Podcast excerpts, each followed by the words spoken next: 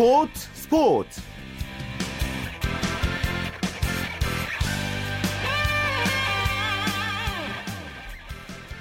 안녕하십니까. 일요일 스포츠 스포츠의 아나운서 최시중입니다.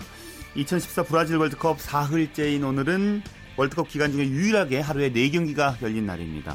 4경기가 열린 만큼 뭐 이변도 나왔고요. 또 스타 플레이어들의 인상적인 활약까지 얘기거리는 더욱더 많았습니다 자, 오늘 오전 펼쳐진 월드컵 4경기와 또 내일 새벽에 있을 경기 얘기 먼저 나눠보겠습니다. 일간 스포츠 윤태석 기자입니다. 안녕하십니까? 예, 안녕하세요. 음, 축구 기자들은 이렇게 4경기가 아침에 있는 날은 상당히 바쁘시죠? 예, 더군다나 이제 브라질이 그 시차가 우리나라랑 정반대지 않습니까? 예. 주요 경기가 우리 시간으로 다 이제 새벽 1시부터 4시, 7시에 벌어지기 때문에 뭐 필연적으로 밤잠을 설쳐야 되고요. 오늘 같은 경우는 또 이제 일본과 코트디부아르의 경기가 오전 10시에 벌어졌기 때문에 예. 그 경기까지 보고 바로 출근하느라고 정신이 좀 없었습니다. 거의 그 잠을 못 주무셨겠네. 예. 그 어떤 경기가 가장 인상적이셨어요? 저는 아무래도 이제 오늘 경기는 이제 유럽의 전통의 강호끼리 맞붙은 잉글랜드와 이탈리아의 경기가 좀 관심이 있었고요. 두 팀은 이제 유럽의 강호긴 하지만 전통적으로 이제 과거 월드컵에서 조별리그에서부터 힘을 좀 많이 쓰지 못했던 팀들이거든요. 예. 그런 팀들이 초, 초반부터 만났기 때문에 어떤 승부가 펼쳐질지 관심이었고 또 아무래도 우리나라 이웃 국가죠. 일본은 언제나 뭐 우리나라와 함께 가장 큰 관심 대상이기 때문에 일본과 코트디부아르의 경기가 좀 관심이었습니다. 예. 특히 일본전은 이제 경기 시간도 오전 10시 좋았고요. 사실 이제 아시아 국가면서 라이벌이기 때문에 많은 분들이 관심 갖고 보셨을 텐데 역전패 예. 당했습니다. 예, 뭐 오늘 이제 그 인터넷의 반응을 보니까 일본이 역전패 당하는 순간 많은 그 축구 팬들이 좀 환호를 좀 지르기도 했던데요. 일본이 시작은 좋았습니다. 전반 16분에 이제 혼다 선수가 왼발 강슛으로 코트디부아르 골문에 이제 골을 꽂았거든요. 전반 내용은 저한테 후반 들어서 완전히 좀 페이스가 바뀌었죠. 후반 19분하고 21분에 연속으로 두 골을 비슷한 어떤 상황으로 얻어맞으면서 결국 역전패하고 말았습니다. 예. 특히 그 후반에 스타 플레이어 드록바 선수가 등장하면서 이렇게 게임 흐름이 완전히 바뀌었어요. 예, 지금 축구 팬들 사이에서 드록신, 역시 드록신, 뭐, 추앙을 해야 된다, 뭐, 이런 말이 좀 유행을 하고 있는데요. 예. 정말 감탄을 자아낼 정도였습니다. 사실 그 시즌 마지막 그 막판에 허벅지 부상을 당하면서 오늘 선발 출전하지 못했거든요. 후반 17분에 교체 투입이 됐는데 그때까지만 해도 코트디부아르가 1대 0으로 지고 있었는데 완전히 흐름이 바뀌었습니다. 뭐 드록바 선수가 비록 골을 넣지 못했지만 들어오자마자 폭발적인 드리블에 이은 슛으로 일본 수비수들을 좀 간담을 서늘하게 했고요. 예. 또 드록바 선수의 가장 큰 장점은 각 탄탄한 몸싸움을 바탕으로 한 그런 체격이었거든요. 일본 수비수들이 두 명에 달라붙은데도 꼼짝을 하지 못했습니다. 예. 드록바 선수에게 일본 수비수들이 집중을 하는 사이에 다른 선수한테 찬스가 생겼고 이제 코트디부아르가 그 기회를 놓치지 않았습니다. 예. KBS 그 이영표 해설위원 해설 보니까는 드록바 선수가 등지고 있으면은 볼이 전혀 안 보인다고 그러더라고요. 예. 예. 자, 그리고 C조 경기였는데 그 다른 한 경기는 새벽 1시에 이미 치러졌어요. 콜롬비아와 그리스가 맞붙었는데 콜롬비아가 완승을 거뒀습니다. 네, 콜롬비아가 3대 0으로 완벽하게 이겼습니다. 어, 파르 파블로 아르메, 아르메로 선수의 선취골 그리고 구티에레스 로드리게스 이제 연속골이 터지면서 유럽의 다크호스로 꼽던 그리스를 3대 0으로 제압을 했습니다. 네, 특히 콜롬비아는 감회가 남다른 게 98년 프랑스 월드컵 이후에 16년 만에 월드컵 경기 치르는 것이었어요. 예, 콜롬비아의 승리가 아주 뭐 값진 이유였습니다. 콜롬비아가 이제 2002년부터 2006년, 2010년까지 세계 대회 월드컵 연속 본선 진출에 실패를 했거든요. 예. 공교롭게도 매번 이제 득실차나 승점 1점 차로 아쉽게 탈락을 했습니다. 2002년 남미 예선 때는 우루과이와 승점에서 동률을 이뤘지만 득실차에서 한 골 차가 모자라서 밀렸고요. 예. 2006년과 2010년에도 플레이오프 진출골을 놓고 이제 마지막까지 경을 벌였는데 역시 승점 1점씩이 모자라서 또 눈물을 흘렸습니다. 예. 한 12년, 16 년 동안 이제 월드컵을 지켜봐야만 했던 그런 소름이 있었는데 이번에 콜롬비아는 이제 이번에는 남달랐습니다. 어, 브라질 월드컵 남미 예선에서 최소 실점을 기록하면서 우승 후보 아르헨티나에서 2위로 당당하게 월드컵에 진출을 했습니다. 예, 뭐골 터질 때마다 흥겨운 세레모니와 또 팬들 좋아하는 모습이 인상적이었고요. 자, 그리고 새벽 4시엔 D조 경기 우루과이와 코스타리카 경기가 펼쳐졌습니다. 예, 이번 대회 최대 이변이 이 경기에서 벌어졌습니다. 예. 아, 우루과이가 당연히 우세할 거로 이제 예상이 됐는데 코스타리카가 우루과이 카바니 선수에게 페널티킥 선제골을 내주고도 후반에 캠벨의 동점골 그리고 두아레 두아트레의 역전골 우레나의 쐐기골까지 터지면서 짜릿한 3대1 역전승을 거뒀습니다. 자, 그런데 우루과이가 수아레스 선수가 이제 결장했는데요. 그렇다고 해도 이렇게 패할 줄은 몰랐을 것 같아요. 예, 뭐 이게 경기 후에 좀 평가를 보니까 수아레스가 빠진 우루과이는 3류 팀이었다 이런 평가가 나오기도 아, 하는데요. 예. 네, 그리고 수아레스 선수가 지금 벤치에서 그 팀 패배를 좀 안타깝게 지켜보는 그런 모습이 좀 나오기도 했거든요. 사실 그만큼 우루과이가 오늘 무기력해 코스타리카는 강했습니다. 특히 코스타리카 같은 경우는 이제 캠벨 선수의 활약이 아주 뛰어났는데요. 예. 왼발 강슛으로 어, 우루과이 무술레라 골키퍼를 꼼짝 못하게 하는 그런 골을 터뜨렸고 이제 캠벨의 골이 터진 뒤에 완전히 경기 완상이 뒤바뀌었습니다. 예. 캠벨 선수가 이제 아스널의 wen고 감독이 좀 발굴한 그런 젊은 피인데 그 잠재력을 입증을 했습니다. 예. 그리고 이제 가장 빅매치인 잉글랜드 대 이탈리아 경기는 이탈리아의 승리로 마감했습니다. 예. 이탈리아가 어, 1대1로 팽팽하던 후반에 악동 발로텔리 선수의 아주 멋진 헤딩골로 2대 1로 승리를 거뒀습니다. 예. 어떤 부분에서 이탈리아가 승리할 수 있었다고 보시나요? 사실 오늘 경기는 두 팀 다 잘했습니다. 지금 경기를 보면서 아, 두 팀이 왜 유럽의 강호로 꼽히는지를 좀 알 수 있었는데요. 결국 이탈리아가 강했던 점은 집중력이었습니다. 어, 두팀 모두 찬스는 슛 찬스가 세네 차례씩 분명히 있었는데 이탈리아는 그 찬스를 분명히 살렸고요.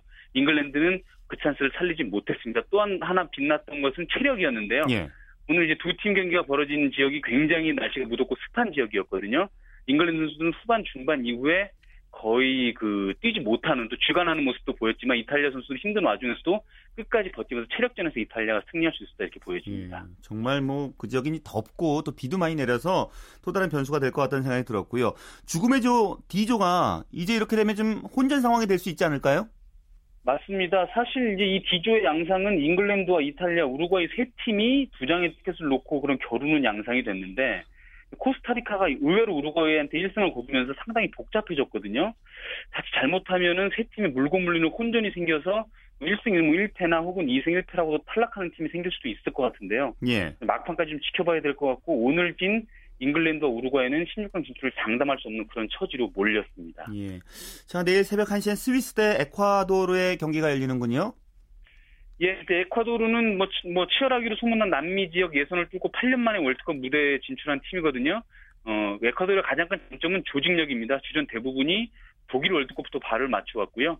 다른 남미 팀과 다르게 국내파 비중이 높기 때문에 그만큼 좀 탄탄한 조직력이 강점입니다. 뭐 우리가 잘 알고 있는 맨체스터 유나이티드 이제 발렌시아 선수가 중심이고요. 예. 스위스 같은 경우에는 이제 4년 전 남아공 월드컵에서 이제 우승국인 스페인한테 유일하게 패배를 안긴 팀인데 예. 하지만 이제 스페인을 이기고도 당시에는 16강에 결국 오르지 못했거든요. 예. 어, 그 이후에 이제 남아공 월드컵 이후에 스위스가 이제 성공적인 세대 교체를 이루어내면서 어, 이번에 도전을 하고 있고요.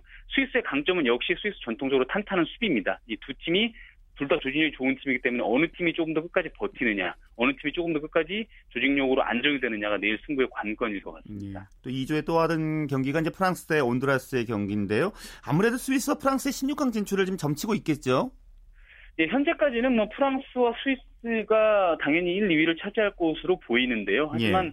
월드컵이 워낙 그 이변이 이번 대회부터 좀 많이 벌어지고 있고 또 프랑스 같은 경우에도 어, 지난 대회에서도 보듯 조별리그에서 힘을 못 쓰는 경우가 종종 있었거든요. 예. 특히 이제 유럽 외의 지역에서 원리 열린 월드컵에서 프랑스가 좀 부진했었습니다. 2002 한일 월드컵도 그렇고 4년 전 남아공 월드컵도 그렇고요. 그래서 프랑스 같은 경우에는 이번에 첫 단추를 반드시 잘 꿰는 것이 중요할 것 같습니다. 예. 그리고 내일 오전 7시에 이제 아르헨티나의 메시 선수 모습 볼 수 있겠네요. 예, 이제 아르헨티나의 뚜껑이 드디어 열립니다. 이제 브라질 같은 경우는 개막전에서 3대 1로 이기면서 상큼하게 출발을 했고요. 브라질과 함께 어, 쌍벽을 우승 후보 쌍벽을 이루는 아르헨티나가 드디어 경기를 하는데요. 예. 특히 이제 메시 선수의 경기가 어떤 경기력을 보일지 관심인데 사실 메시 선수가 바르셀로나 소속팀에서는 거의 신에 가까운 활약을 보였지만 아르헨티나 대표팀에서는 사실 그 바르셀로나만큼 보이지 못하는 게 사실이거든요. 예. 메시 선수가 의외로 월드컵 골이 한 골밖에 없습니다. 그렇기 때문에 메시 선수가 이번엔 월드컵은 바- 자신의 월드컵을 만들 수 있을지 그게 가장 큰 관심입니다. 예. 자, 우리 대표팀 러시아전 준비 지금 총력을 다하고 있습니다. 예, 우리나라는 지금 이제 1차전 러시아에 사활을 걸고 주 훈련을 하고 있고요. 예. 어, 우리나라가 미국 마이애미 훈련에서는 주로 이제 수비 조직력 훈련, 어, 수비를 수비를 탄탄하게 하는 훈련에 중점을 뒀다면 이곳 이제 그 브라질로 이동해서는 이제 골 넣는 훈련, 골 결정력 훈련에 조금 관- 그 심혈을 기울이, 기울이고 있다고 하는데요. 예. 우리나라가 러시아를 상대하려면 어, 수비에 바탕을 두다가도 번개가 쓴 역습으로 골을 넣어야 되거든요. 그러려면 골 결정이 반드시 필수입니다. 그래서 홍민모 감독이 브라질에서 두, 두 차례나 비공개 훈련을 하면서 골 결정력 가다듬는데 좀 노력을 하고 있다고 들었습니다. 그 오늘 밤에 이제 쿠이아바로 이동하나요?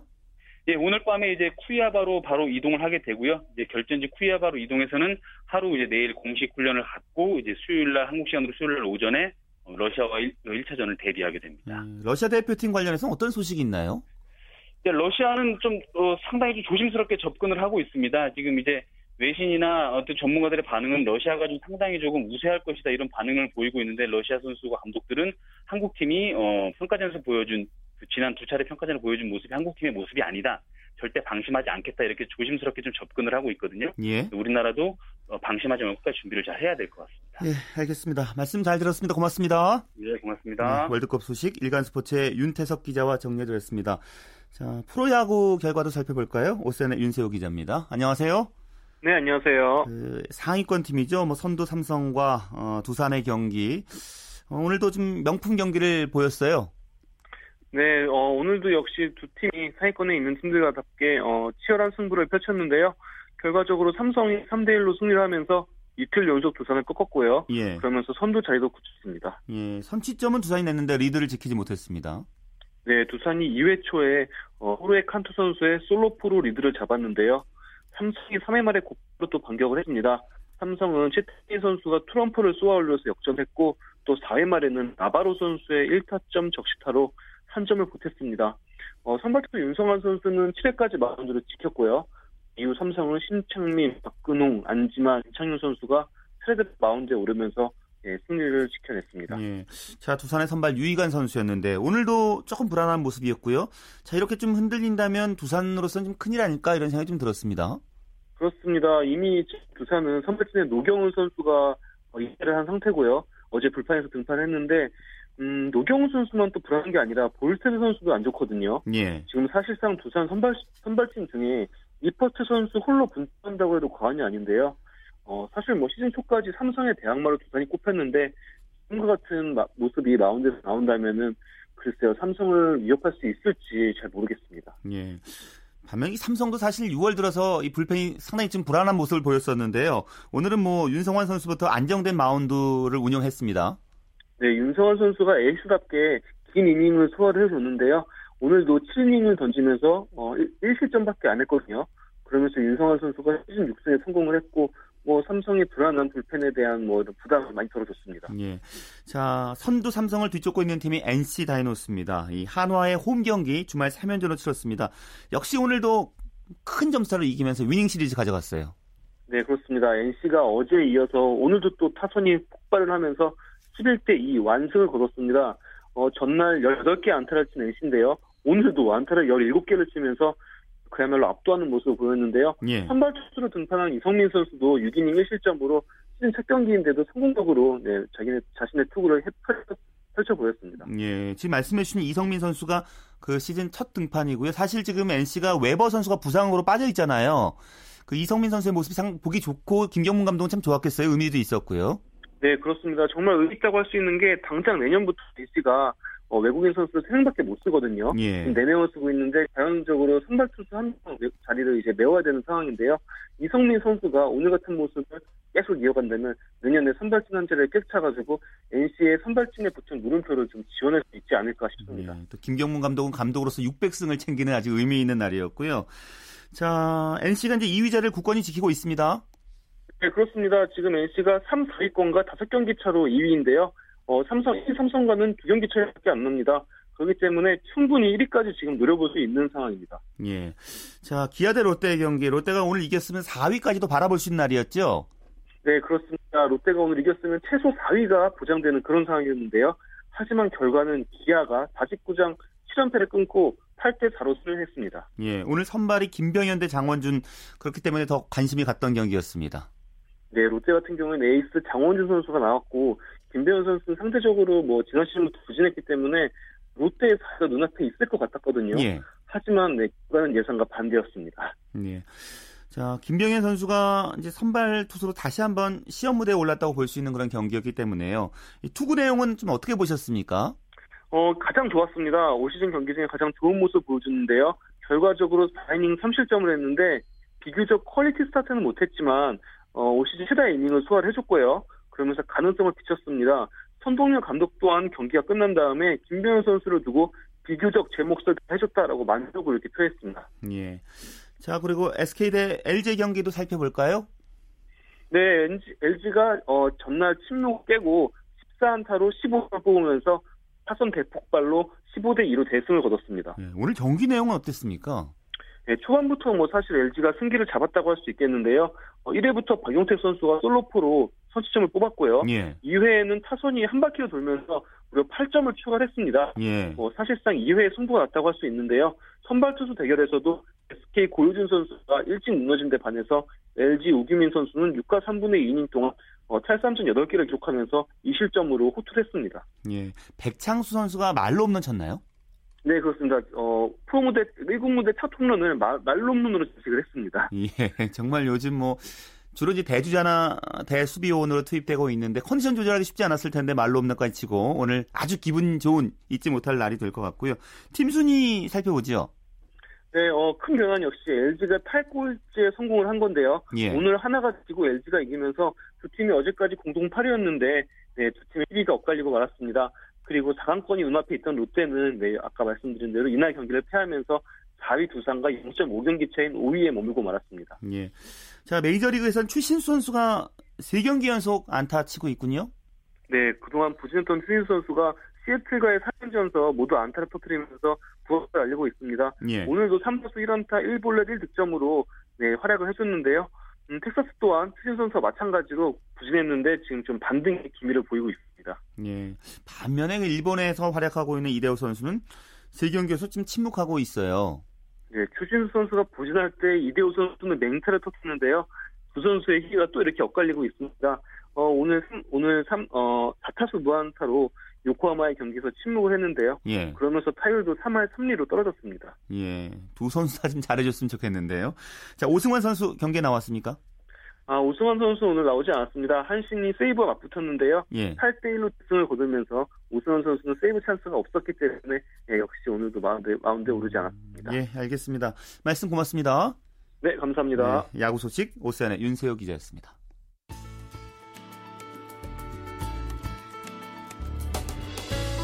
스포츠가 주는 감동과 열정 그리고 숨어있는 눈물까지 담겠습니다. 스포츠 스포츠 최시중 아나운서와 함께합니다. 네, 스포츠 기록실 시간입니다. 스포츠 평론가 신명철 씨입니다. 안녕하세요. 네, 안녕하십니까. 자, 아시아 경기 대회 계속 살펴보고 있는데요. 오늘은 이제 네. 1998년 방콕 아시안 게임 얘기로 지금 넘어가 보겠습니다. 그렇습니다. 그 서울 올림픽 10주년 되는 해잖아요. 1998년이면 88 서울 그렇습니다. 올림픽이었으니까요. 근데 그렇죠. 아시안 네. 게임은 방콕에서 네 번째로 열리게 된 거네요. 네. 1951년 뉴델리에서 제1회 아시안 게임이 열렸었거든요. 예, 그리고 1998년도에는 13번째 대회가 되는데요. 방콕에서는 1966년, 1970년, 그리고 1978년, 그리고 바로 이 해인 1998년 네 번째로 대회를 여는 도시가 됐습니다. 방콕이. 어, 그리고 그 가운데 1970년대에는 이 시간에 말씀드린 적이 있는데 서울 대신 대체 개최 도시가 돼서 그렇죠. 이 대회를 대신 열어줬잖아요. 예. 참 고마웠습니다. 그때 사실 우리나라가 뭐 적자 보전금도 일부 내놓긴 했지만 갑작스럽게 대회를 이어받아서 잘 개최를 했었고요. 그 방콕 그 태국이 아시아 전체로 봤을 때는 대체로 중간쯤 되는 지역이지 않습니까? 예. 예, 그렇기도 하고 또 일찌감치 스포츠 인프라가 잘 갖춰져 있어서 이렇게 여러 차례 대회를 열게 됐습니다. 예. 특히 방콕은 이 어려울 때 대회 유치를 좀 많이 해줬어요. 그렇습니다. 네, 저 고마운 도시입니다. 그렇습니다. 위치적으로도 참 여러 가지 좋은 점이 있는 것 같고요. 예, 예. 자, 우리나라는 이제 그 전대가 히로시마 대회였는데 일본에게 2위를 내줬었잖아요. 다시 그렇- 2위를 탈환했군요. 그렇습니다. 12월 6일부터 20일까지 방콕에서 열린 제13회 아시아 경기 대회. 우리나라는 금메달 65개, 은메달 46개, 동메달 53개로 금메달 52개, 은메달 61개, 동메달 68개, 일본을 여유있게 누르고 종합 2위를 되찾았는데요. 아우, 중국 뭐 이때부터 정말 압도적입니다. 우리나라 일본이 합친 우리나라 일본 메달을 합친 것보다 많은 129개 금메달을 땄습니다. 이 대회에서 예. 벌써 정말 압도적인 1위를 했고요. 그리고 아시안 게임을 전체적으로 두고 봤을 때 두 차례 정도 그 크게 판도가 그 출렁있던 말하는 크게 변화가 있었던 대회가 있었는데요. 예, 첫 번째가 중국과 북한이 출전한 1974년 테헤란 대회입니다.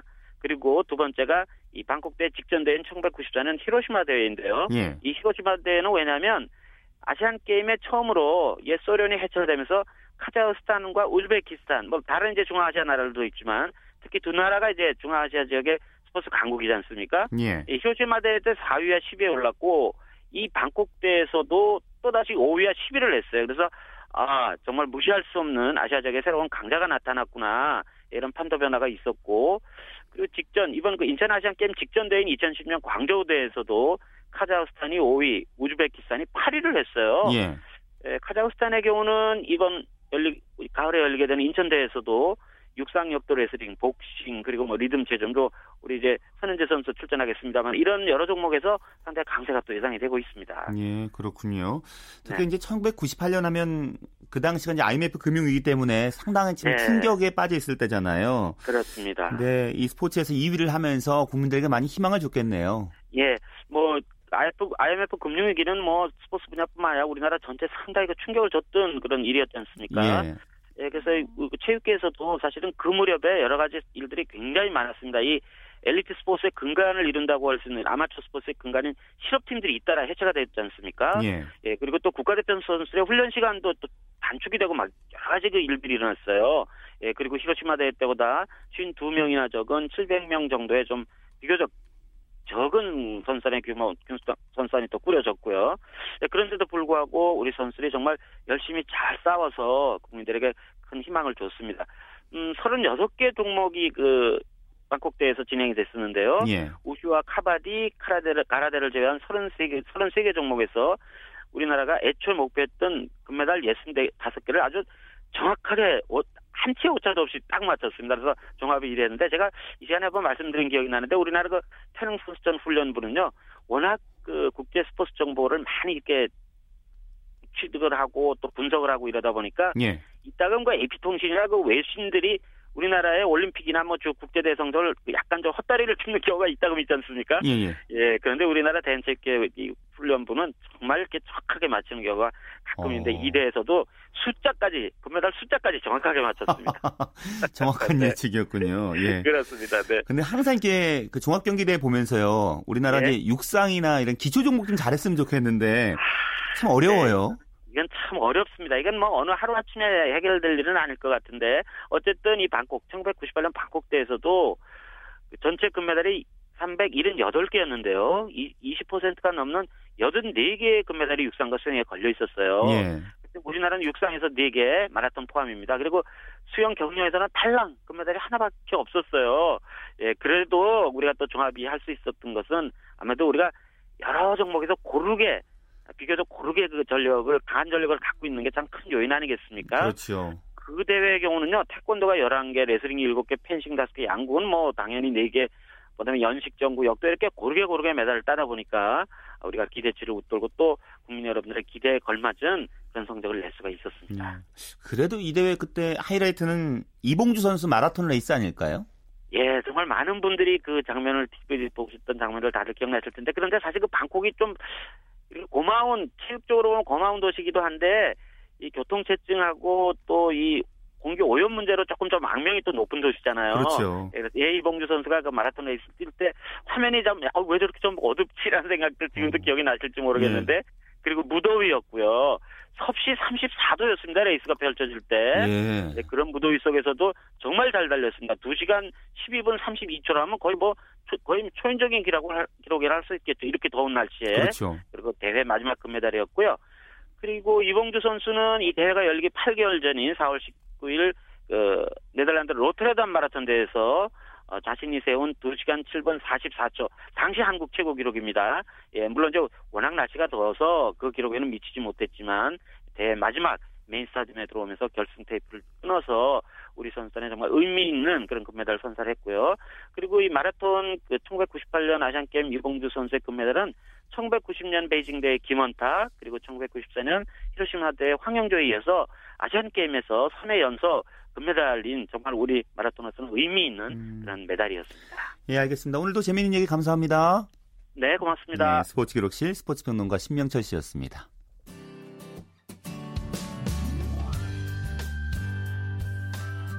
스포츠를 듣는 즐거움. 스포츠, 스포츠. 최시중 아나운서와 함께합니다.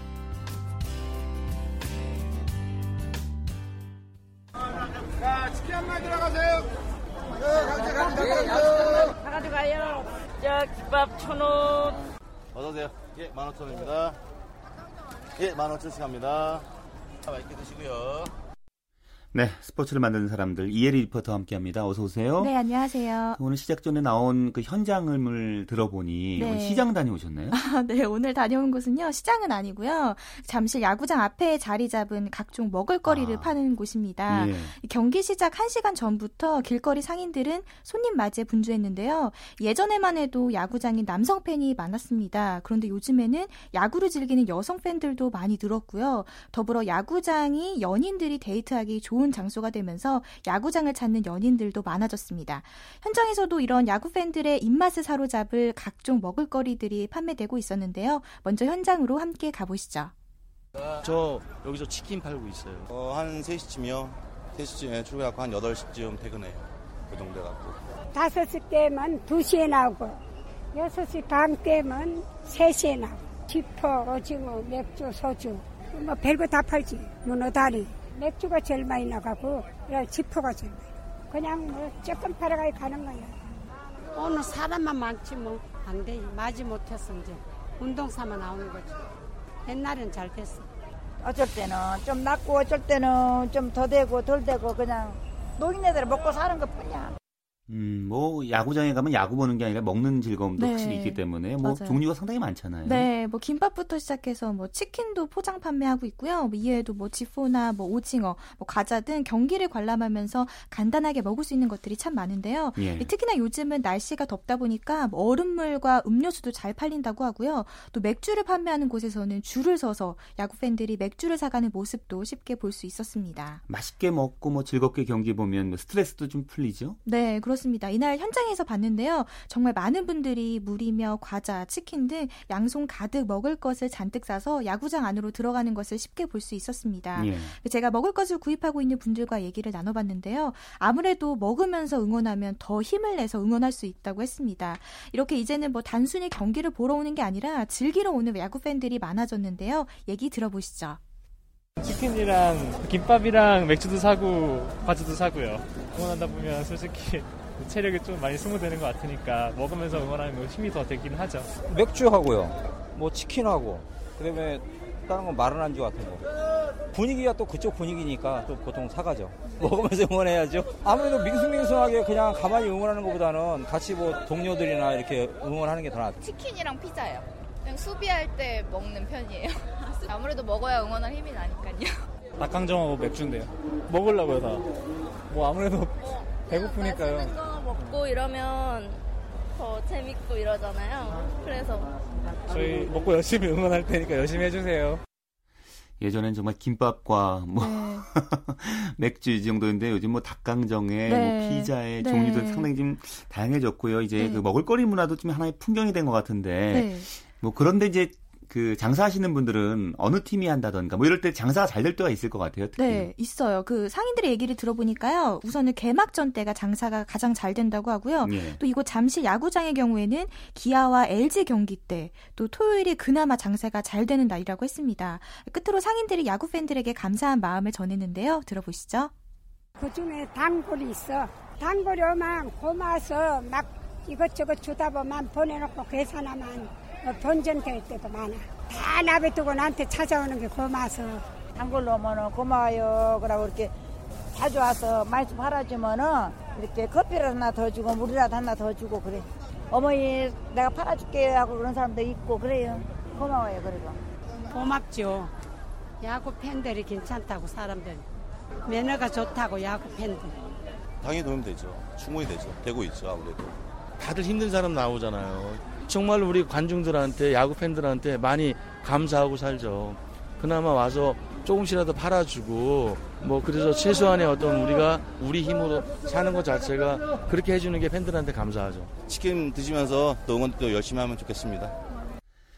잠실 그 야구장 앞에 있는 분들 네. 만나보신 거잖아요. 네. 사실 요즘은 그 야구장 안에 이 상점들이 잘 갖춰져 있어서 예전보다는 좀 어려우실 거예요. 네, 맞아요. 하지만 그래도 그 야구하면 그 앞에서 그 아주머니들과 얘기하고 네. 좀 싸게 주시 그런 맛이 네, 있었거든요. 맞아요. 그래서 그런 추억도 떠올릴 수 있었던 것 같고요. 스포츠를 만드는 사람들 이혜리 리포터와 함께했습니다. 수고하셨습니다. 네, 고맙습니다.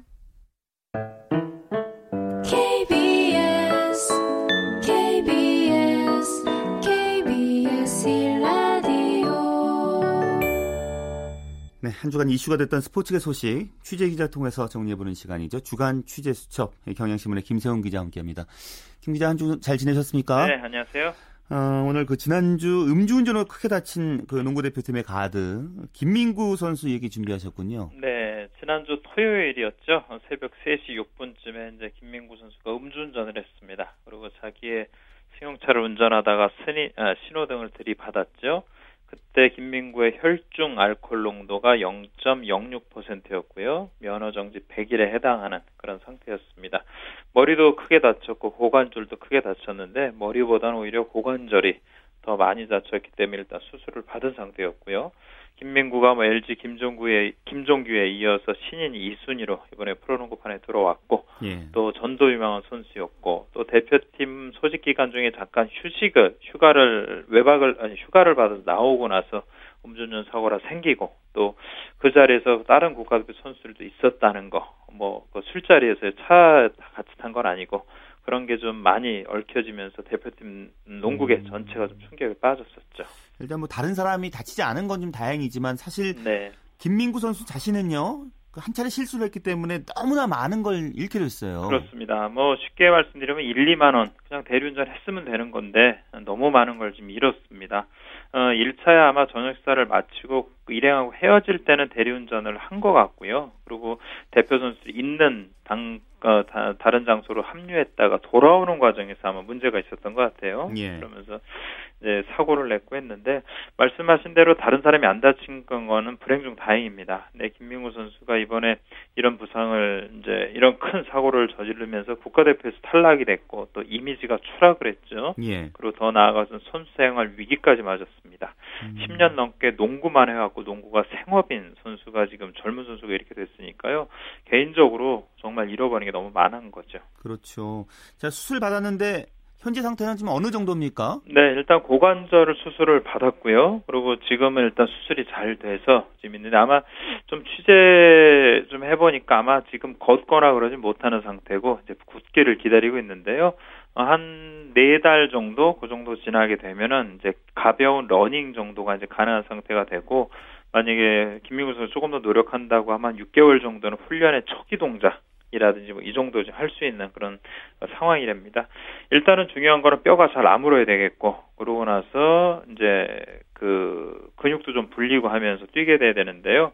선수니까 일반인이면 모르겠는데 프로 선수이기 때문에 뭐 제 컨디션으로 이전의 몸으로 돌아오는 데는 뭐 적지 않은 시간이 걸릴 수밖에 없죠. 그렇죠. 뭐 선수 다시 뛰기 위해서는 정말 노력도 많이 해야 될 테고요. 네. 특히 이제 그 외상후 스트레스 극복하는데도 뭐 적지 않은 시간이 좀 걸릴 것 같아요. 네, 사실 이게 선수들한테는 더 사실 중요합니다. 그러니까 이전에 한번 다쳤던 부위니까 그 부위가 다시 다칠까봐 겁이 나서 예전에 같으면 부상 전 같으면 정말 어, 몸을 던지면서까지 팍팍 적극적으로 할 수 있었던 걸 계속 주저하게 되는 거죠. 예. 모든 선수들이 다 그렇습니다. 뭐 이청용 선수도 축구대표팀 이청용 선수도 한번 그 크게 발이 발목을 다친 다음에 한동안 슈팅할 때 이럴 때 발을 빼고 그런 적이 있었어요. 예. 그리고 농구가 아시다시피 뭐 다른 선수가 나도 열심히 좌, 전후좌우로 움직여야 되지만 상대 선수하고 부딪힐 수 있는 가능성이 그렇죠. 있으니까 예, 그때 자꾸 자신이 없어 몸을 빼거나 하게 되면 그만큼 경기력도 안 올라오고 계속 두려움에 떨게 되죠. 예. 그러니까 재활을 일단 몸을 만드는 게 동, 중요하지만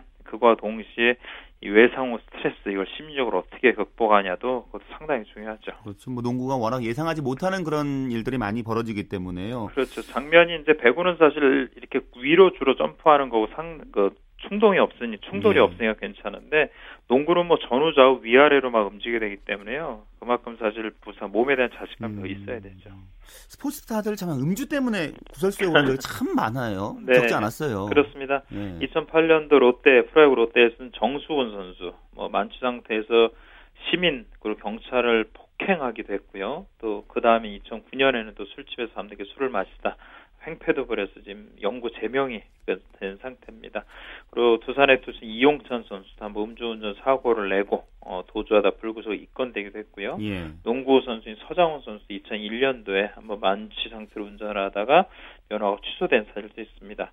축구 대표팀이 뭐 이훈재, 이동국, 김상직, 우성영 2007년도 아시안컵 때 한번 뭐 일단은 물론 음주 사고는 아니지만 술판을 벌여서 한번 곤욕을 치렀고 우리 인천 유나이티드 이천수 선수도 뭐 술로 인해서 여러 가지 문제를 많이 일으켰었죠. 예. 물론 그 스트레스 많이 받고요. 그렇기 때문에 뭐 술자리 하고 그런 건 이해가 되는데요. 네. 사실 이제 운동이 직업이기 때문에 네. 그 아예 하지 않는 게 가장 좋지 않을까 뭐 이런 생각을 하면 네. 박한가요? 사실 조금은 뭐 한두 잔 정도는 뭐, 뭐 마실 수도 있겠지만 많이 먹으면 사실 안 되죠. 예. 네, 기본적으로 말씀하신 대로 운동 선수입니다.